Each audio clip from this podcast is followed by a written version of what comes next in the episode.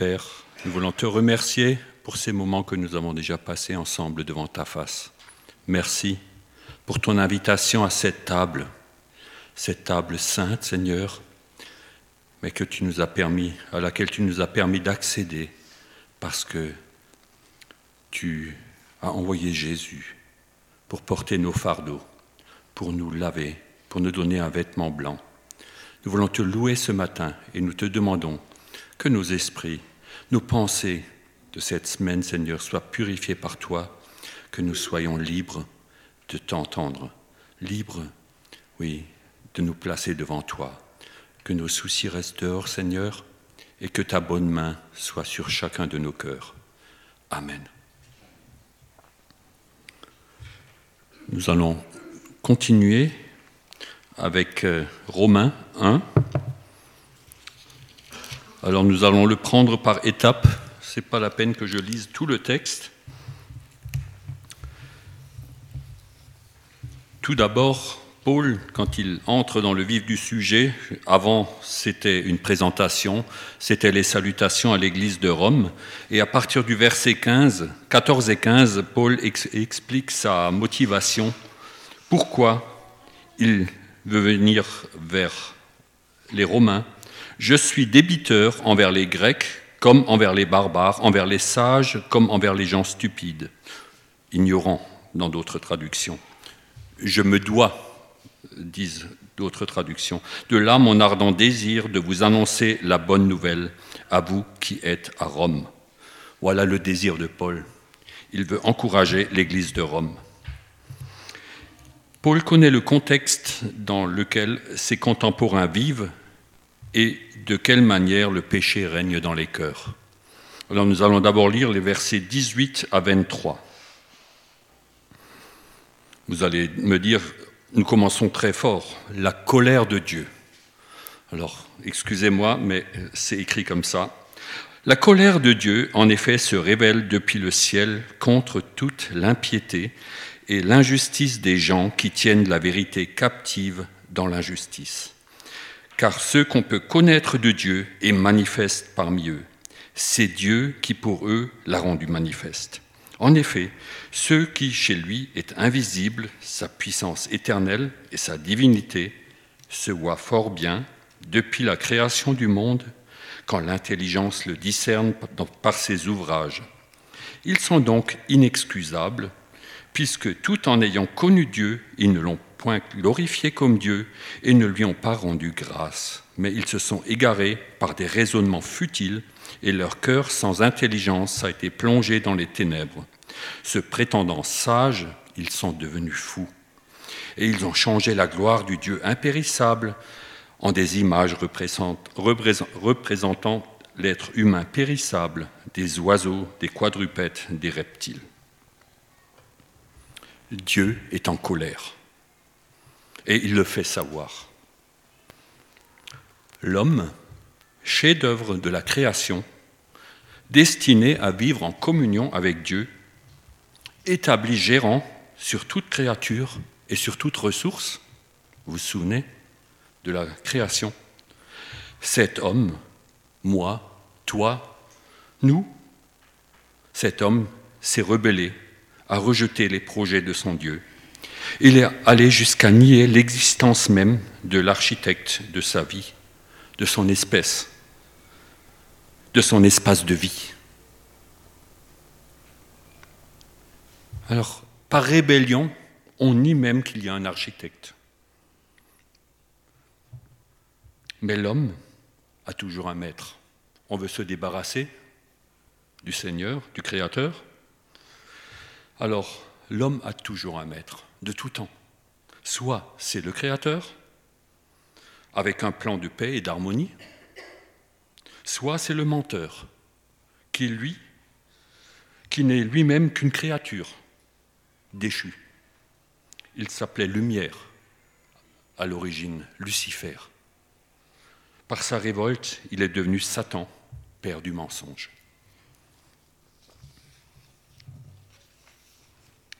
Avant la chute, Dieu était visible pour Adam et Ève.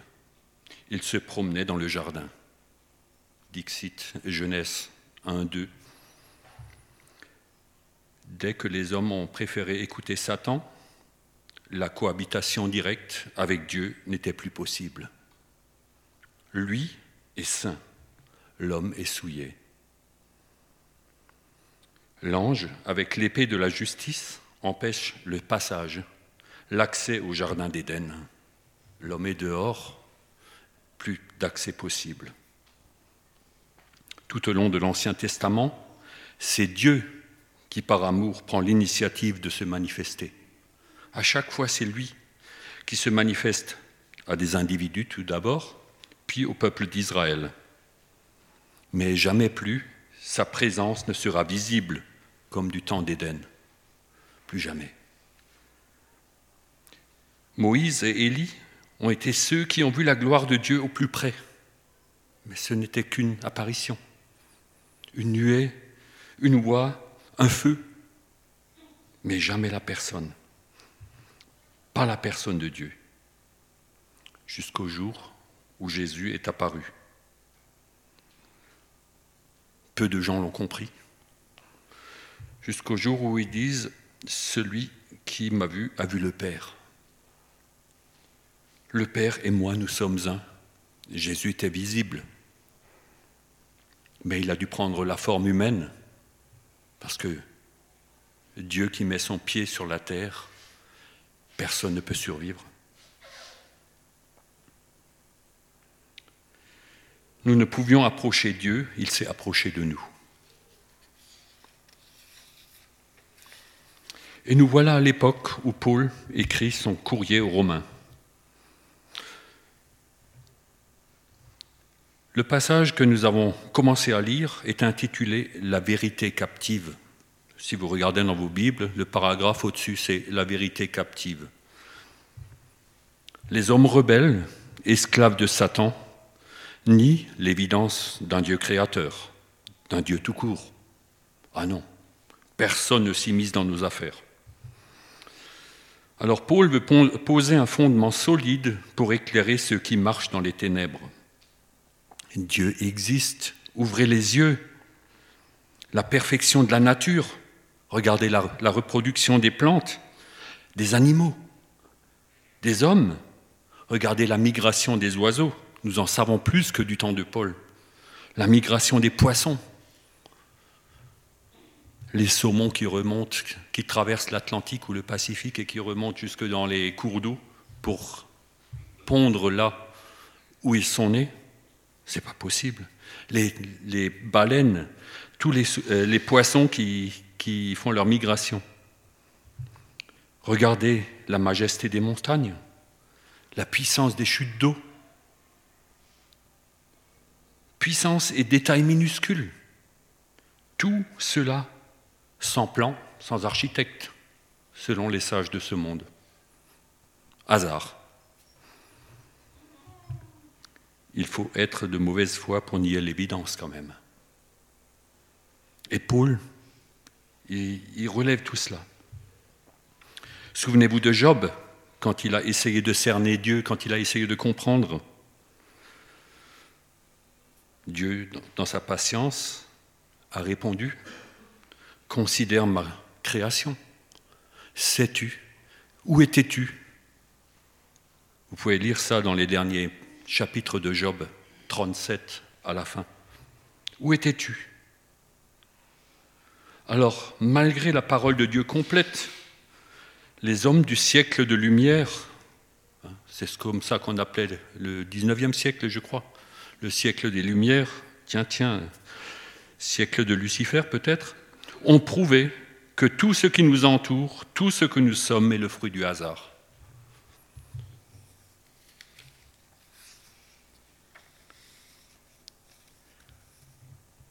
Dans les versets que nous avons vus, Paul parle de raisonnement futile. Alors on nous donne des explications. Alors, pour simplifier, s'il n'y a pas de créateur, il n'y a pas de loi divine, vive la liberté. Nous faisons ce que nous voulons, nous sommes des hommes libres. Il n'y a pas de loi morale, il n'y a rien. Le Seigneur avait un plan d'amour et de grâce dans un cadre qu'il avait défini, parce qu'il connaissait le cœur de l'homme. En Jésus, il a rétabli l'accès au Père. Tout est accompli pour celui qui accepte son statut de pécheur perdu et qui se laisse laver par le sang de l'agneau. Pour celui qui nie la réalité du Créateur, du Sauveur, il fait confiance et sert le Père du mensonge. Le menteur promet la liberté totale et y conduit au chaos et à l'asservissement. Nous allons lire les versets 24 à 27. Cela pourrait être tiré d'un journal, d'un quotidien. C'est pourquoi Dieu les a livrés à l'impureté par les désirs de leur cœur, de sorte qu'entre eux, ils déshonorent leur propre corps.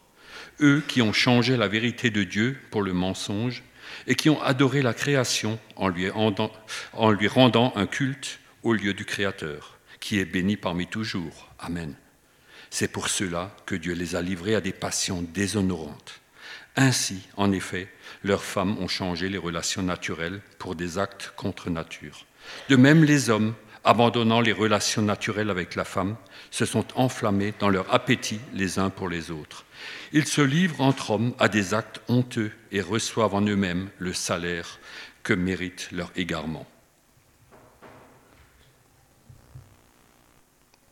Pas besoin d'explication, je pense. Les pratiques citées dans ces versets étaient déjà très répandues, ce n'est pas neuf. C'était très répandu dans la Grèce et chez les Romains à l'époque de Paul. Par contre, quand l'Église a grandi, avec la croissance de l'Église euh, au premier siècle de l'ère chrétien, la disparition de ces cultures antiques aussi, ces pratiques ont régressé, ou au moins on les a occultées dans la vie quotidienne ou dans la vie publique. Ça a toujours existé, c'est vrai, mais dans la mesure comme aujourd'hui. Mais maintenant que notre société a atteint un degré de connaissance, d'intelligence sans précédent, on a jugé bon de donner un statut légal à ces pratiques, allant jusqu'à légiférer, à faire des lois pour condamner quiconque se permettrait de rappeler le point de vue de la Bible à ce sujet. C'est un fait. Le menteur a promis, vous ne mourrez pas. Vous vous souvenez? Vous ne mourrez pas. Il n'y a aucun risque. En rejetant les conseils du divin horloger, en se remettant au hasard, plus de règles, plus de bon sens. Et nous lisons les versets 28 à 31.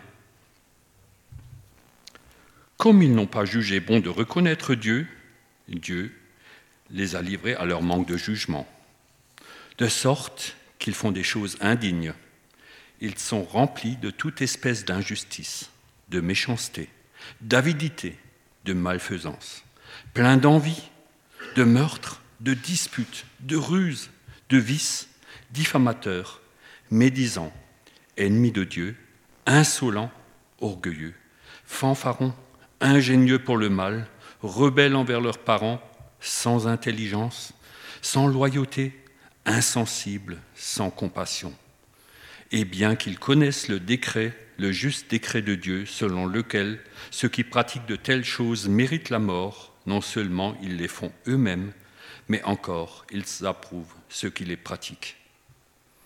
Quelle description Laissez Dieu de côté, voilà ce qui s'installe. Rejeter l'autorité ou même l'origine de Dieu, et voilà ce qui se passe. Notre génération récolte les fruits de l'esprit de ce siècle. D'un côté, le Seigneur avait promis des fruits pour ceux qui se confient en lui, mais là, c'est l'esprit de ce siècle, c'est le fruit de l'esprit de ce siècle. Toutes ces, tous ces adjectifs que vous pouvez relire, nous n'allons pas passer cela au peigne fin, mais c'est du quotidien. Quel déchaînement destructif chacun de nous peut constater les ravages dans le vivre ensemble.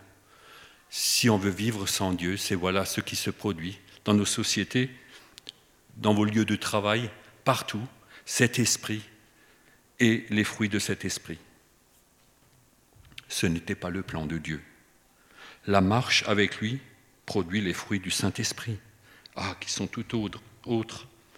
Nous allons quand même les remémorer pour les comparer.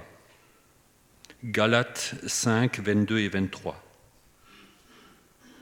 Quant au fruit de l'esprit, c'est amour, joie, paix, patience, bonté, bienveillance, foi, douceur, maîtrise de soi. Aucune loi n'est contre de telles choses. Quelle différence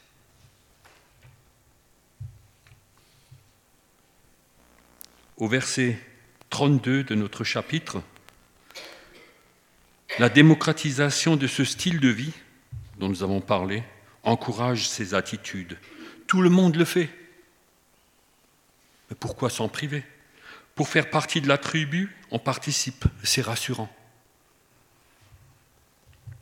Et puis pour les frileux, ceux qui ont encore quelques craintes, allez, on ira tous au paradis.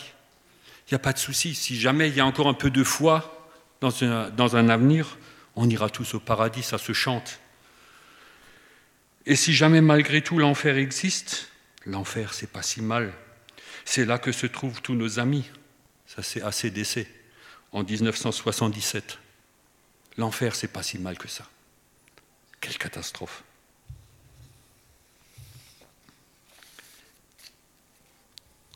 Quel constat accablant pour notre monde. Et après ce tableau, Paul nous interdit de juger. Au chapitre 2, c'est Dieu qui juge. Nous n'allons pas lire, mais lisez le début du chapitre 2. Paul nous interdit de juger tout cela. C'est Dieu qui s'en charge. Sauvez-vous de cette génération perverse? Acte 2, 40, c'est ce que Dieu nous dit. Nous devons être conscients de ces choses, mais nous n'avons pas l'épée pour le jugement. Ce n'est pas à nous, c'est l'affaire du Seigneur. Nous sommes faits de la même chair. Nous ne sommes pas appelés à juger parce que nous ne sommes pas bons par nature. Par la grâce de Jésus, nos péchés sont effacés. Nous l'avons commémoré tout à l'heure. Et le juste vivra par la foi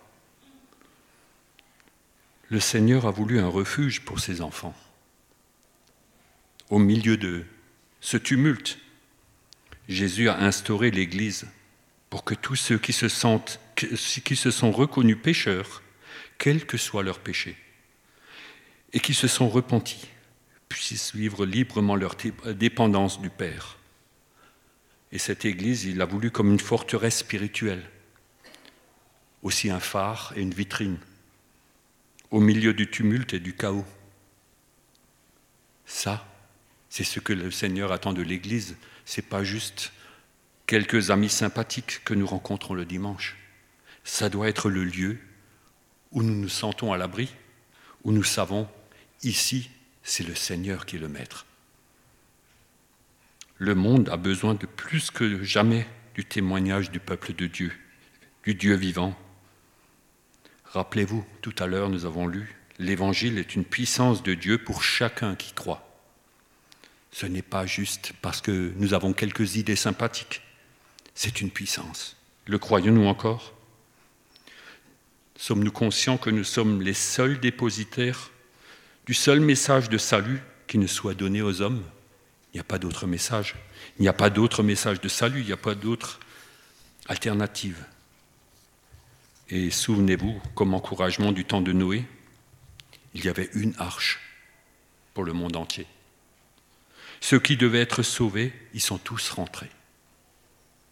S'il y en avait eu ailleurs, Dieu les aurait ramenés. Il a réussi à faire ramener, à convoquer des couples d'animaux. Hein? Vous connaissez l'histoire. Donc, s'il avait connu, eu connaissance d'une personne en dehors de Noé qui dû s'être sauvée, le Seigneur l'aurait ramené dans l'arche. Le Seigneur a convoqué les couples d'animaux, les a ramenés au point du salut, mais l'arche a dû être construite. Et ça, c'était le boulot à Noé. Alors, soyons l'Église selon le plan de Dieu. Travaillons à construire. Chacun a un ministère, nous ne sommes pas que des consommateurs et les aînés ont d'autres tâches que les jeunes, mais le Seigneur attend encore quelque chose de l'Église, aussi ici à Bouxwiller. Et j'aimerais conclure avec Acte 2, 46 et 47.